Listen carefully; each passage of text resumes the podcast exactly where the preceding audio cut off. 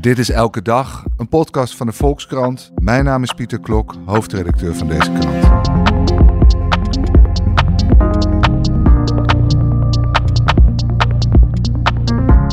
De afgelopen 12 jaar zijn auto's niet schoner geworden. Ondanks de komst van hybride auto's, elektrische auto's, is de totale uitstoot gelijk gebleven. Hoe komt het en wat kunnen we er tegen doen? Dat ga ik uitgebreid bespreken met Bart van der Weijer. Hij is vanuit zijn auto-expert, specialist energietransitie. Eigenlijk al zijn expertisegebieden komen hierin samen. Bart, ik zei het al, de afgelopen twaalf jaar zijn auto's niet schoner geworden, ondanks de komst van allerlei uh, uh, hybrides en elektrische auto's. Was jij nog verrast door dit nieuws? Nou, het is eigenlijk iets wat we allemaal wel een beetje weten. Tenminste, als ik zelf wel eens een nieuwe auto koop. Ik heb er inmiddels geen meer, maar toen ik dat vroeger deed, kijk je altijd even in de folder. Je hebt zelf geen auto meer? Ik heb sinds kort geen auto meer, nee.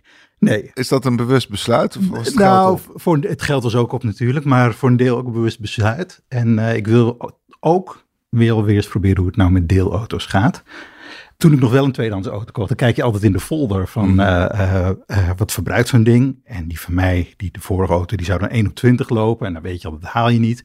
En ik kom met hangen en wurgen tot 1 op 15. Nou, dat Ja. is denk ik de ervaring die iedereen heeft. Mhm. Je merkt gewoon dat zo'n auto veel meer verbruikt dan, dan wat de folder belooft. En dat verbruik hangt samen met de CO2-uitstoot. Mhm. Dat is één op één. Dus is ook de CO2-uitstoot van heel veel auto's hoger dan wat je in het boekje leest. Mhm. En dat is eigenlijk in de kern van wat hier gebeurt. Uh, op papier zijn auto's veel klimaatvriendelijker geworden. Ze stoten veel minder CO2 uit.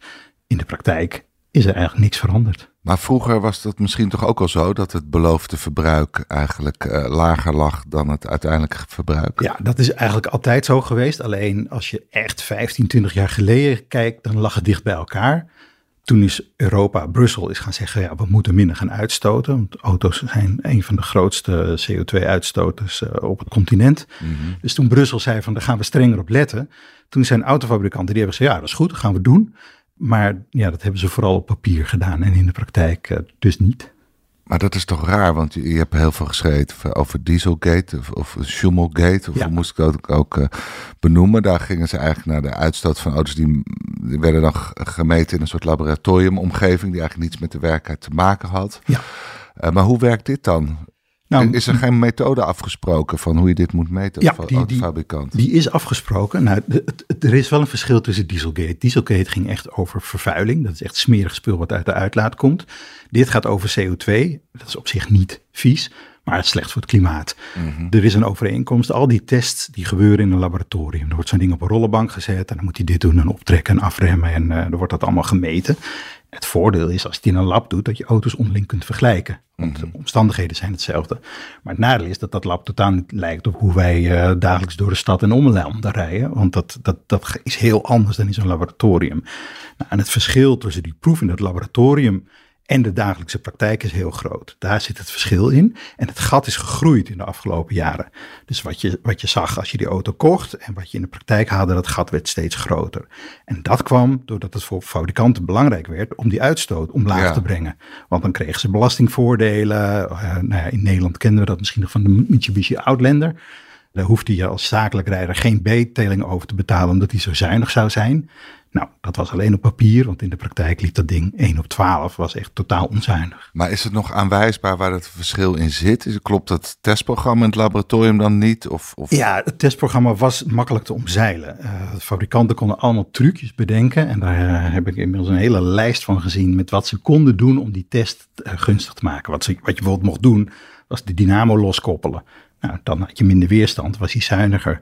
Dus wat ze ook deden was bijvoorbeeld minder stroperige olie in de motor doen. Dat is slecht voor de motor, maar voor die test maakt het niet uit. Maar dan loopt hij wel soepeler, makkelijker.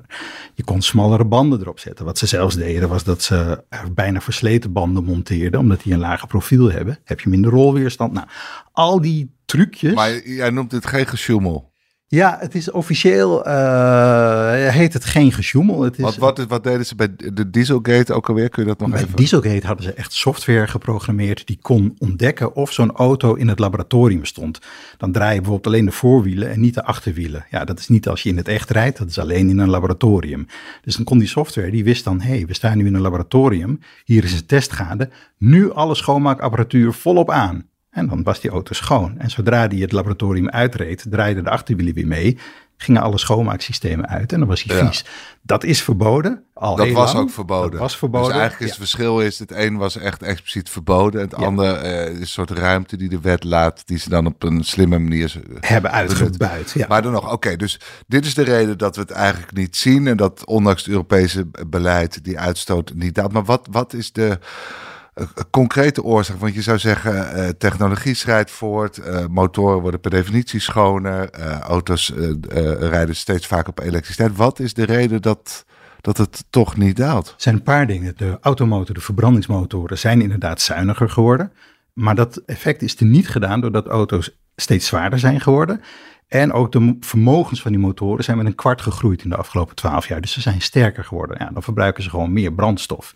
En wat ook meestal. Maar wie verzint dat? Waarom doen ze dat? Nou ja, dat is natuurlijk toch een soort wedloop. Hè? Kijk, als jij een Volkswagen Golf hebt gekocht en je wil de volgende nieuwe generatie kopen, dan is het fijn als die net iets groter is. Dat je achterin iets meer ruimte hebt, dat je net wat meer bagage kan meenemen. Dus die auto's die groeien elke keer een beetje om klanten trouw te, te, halen.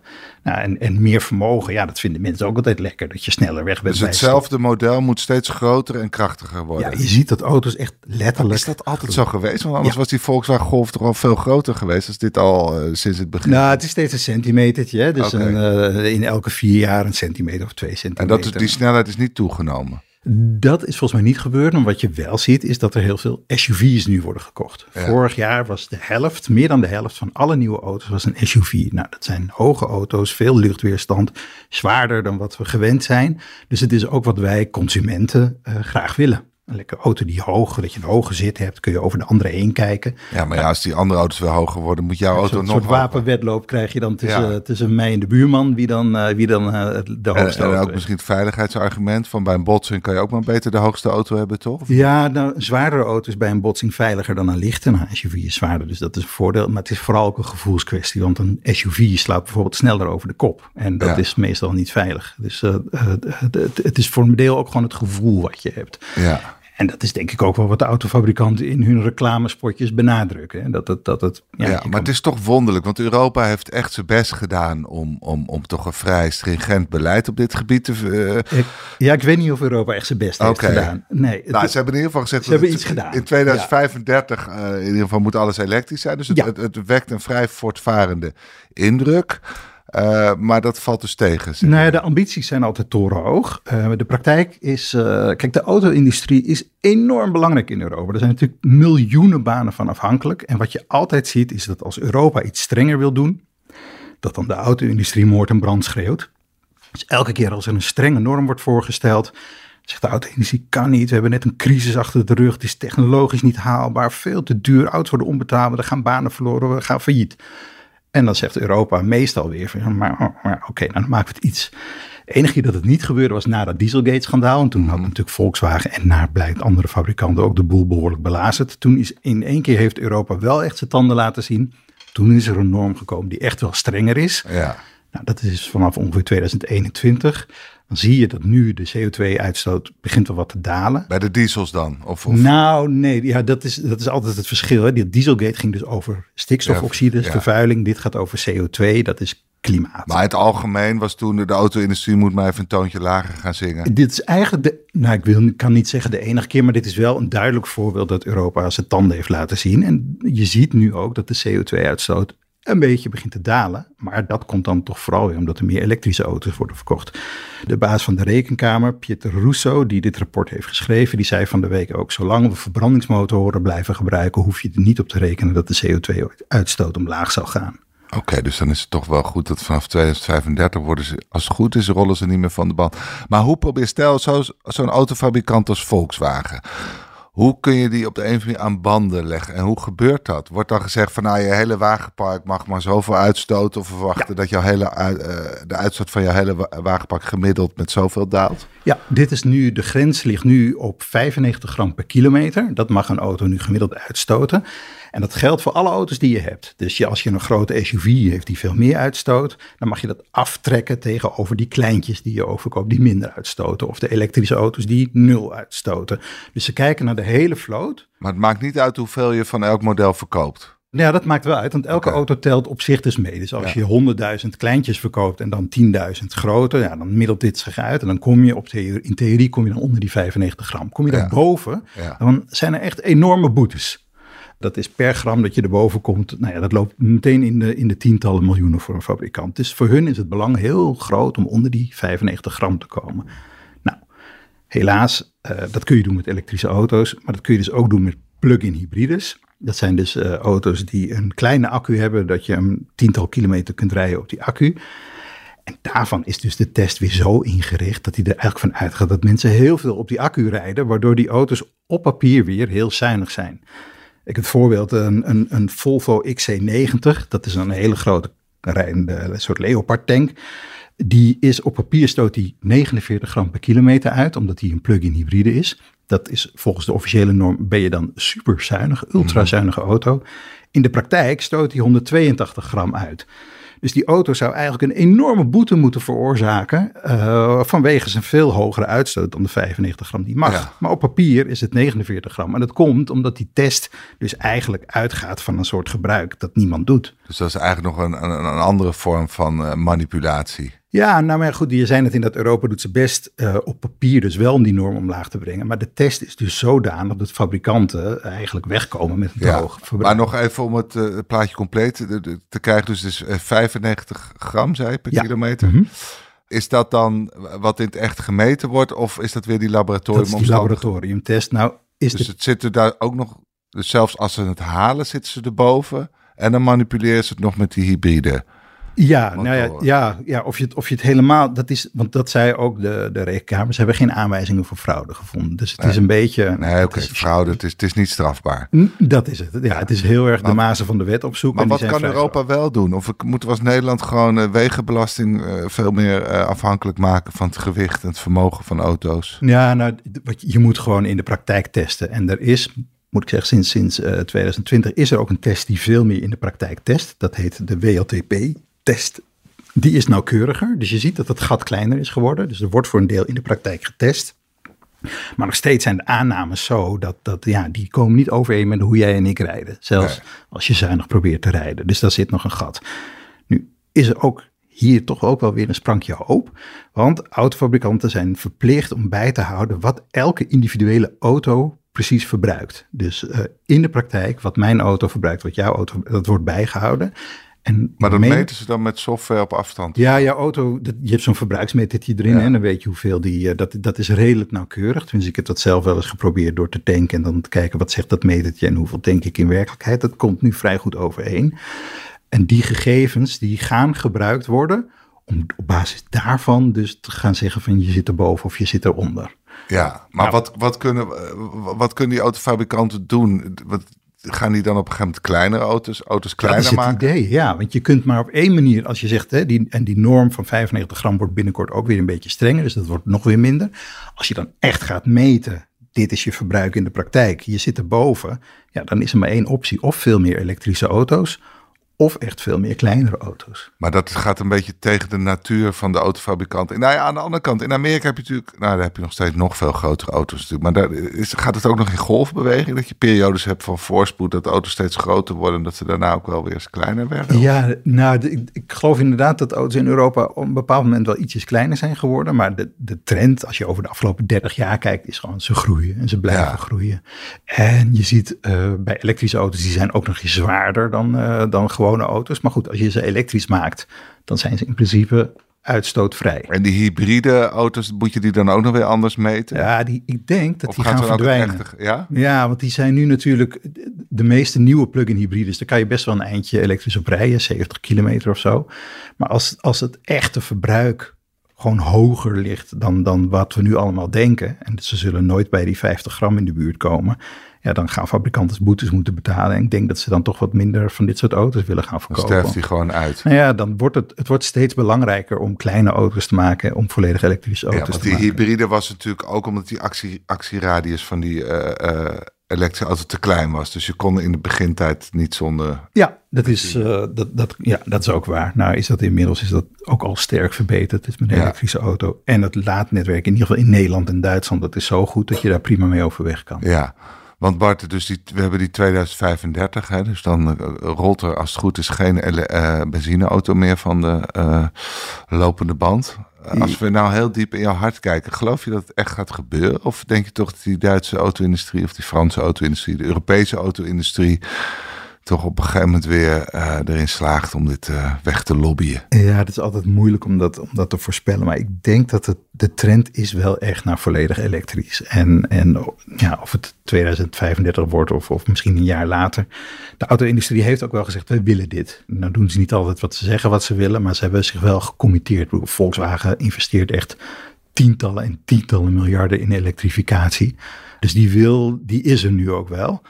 Maar of het snel genoeg gaat, dat, is, dat zegt de rekenkamer ook. Hè? Want uh, ja, accu's zijn een probleem. Laadnetwerk in veel delen van Europa is een probleem. Dus ja, er zijn nog genoeg problemen. Hordes te nemen. En ondertussen China natuurlijk blijkt heel goed in staat om, uh, om, ja. om, ook uh, goedkope elektrische auto's te maken. Ja, en uh, Tesla zit, uh, zit de auto-industrie heel erg dwars met ja. een veel te goedkope. Oké, okay. dus, dus ze moeten nog wel heel erg hun best doen.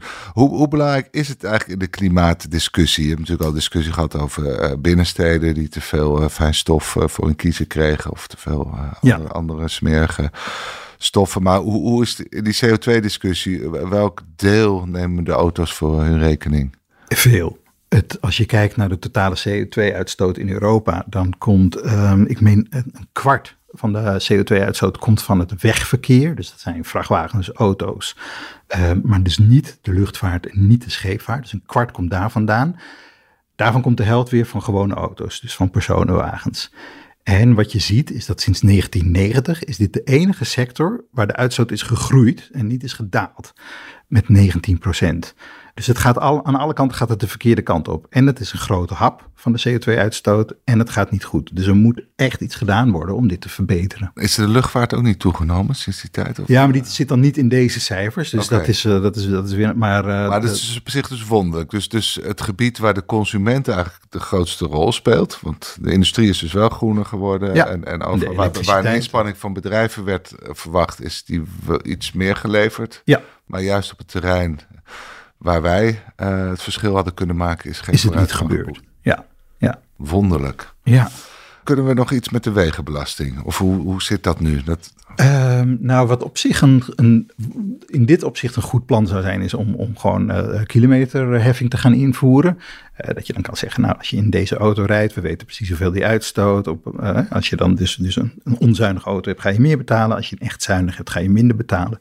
Daar kun je iets mee doen. Ja, Tot nu kan je net zo goed de, de accijnsen nog verhogen, toch? Want de... Ja, er zijn, je kan dat op allerlei manieren doen. Ja. Hoe Nederland het de afgelopen jaren veel heeft gedaan, is met de bijtelling. Hè? Dus ja. um, als je een nieuwe zuinige auto kocht, zakelijk, had je weinig bijtelling. Dus er gingen al die bedrijven en leasemaatschappijen gingen daardoor zuinige auto's kopen. Mhm. Mm -hmm. Op papier weliswaar, maar goed toch? Ja. En je krijgt nu ook nog steeds, als je een nieuwe of tweedehands elektrische auto koopt, krijg je een kleine subsidie. Hey, en heb je enig idee of, of dat voorbeeld wat je zelf stelt, of althans, ja, je doet het alleen uit uh, nieuwsgierigheid, krijg ik de indruk, maar ongetwijfeld ook om het, uh, om het milieu te redden.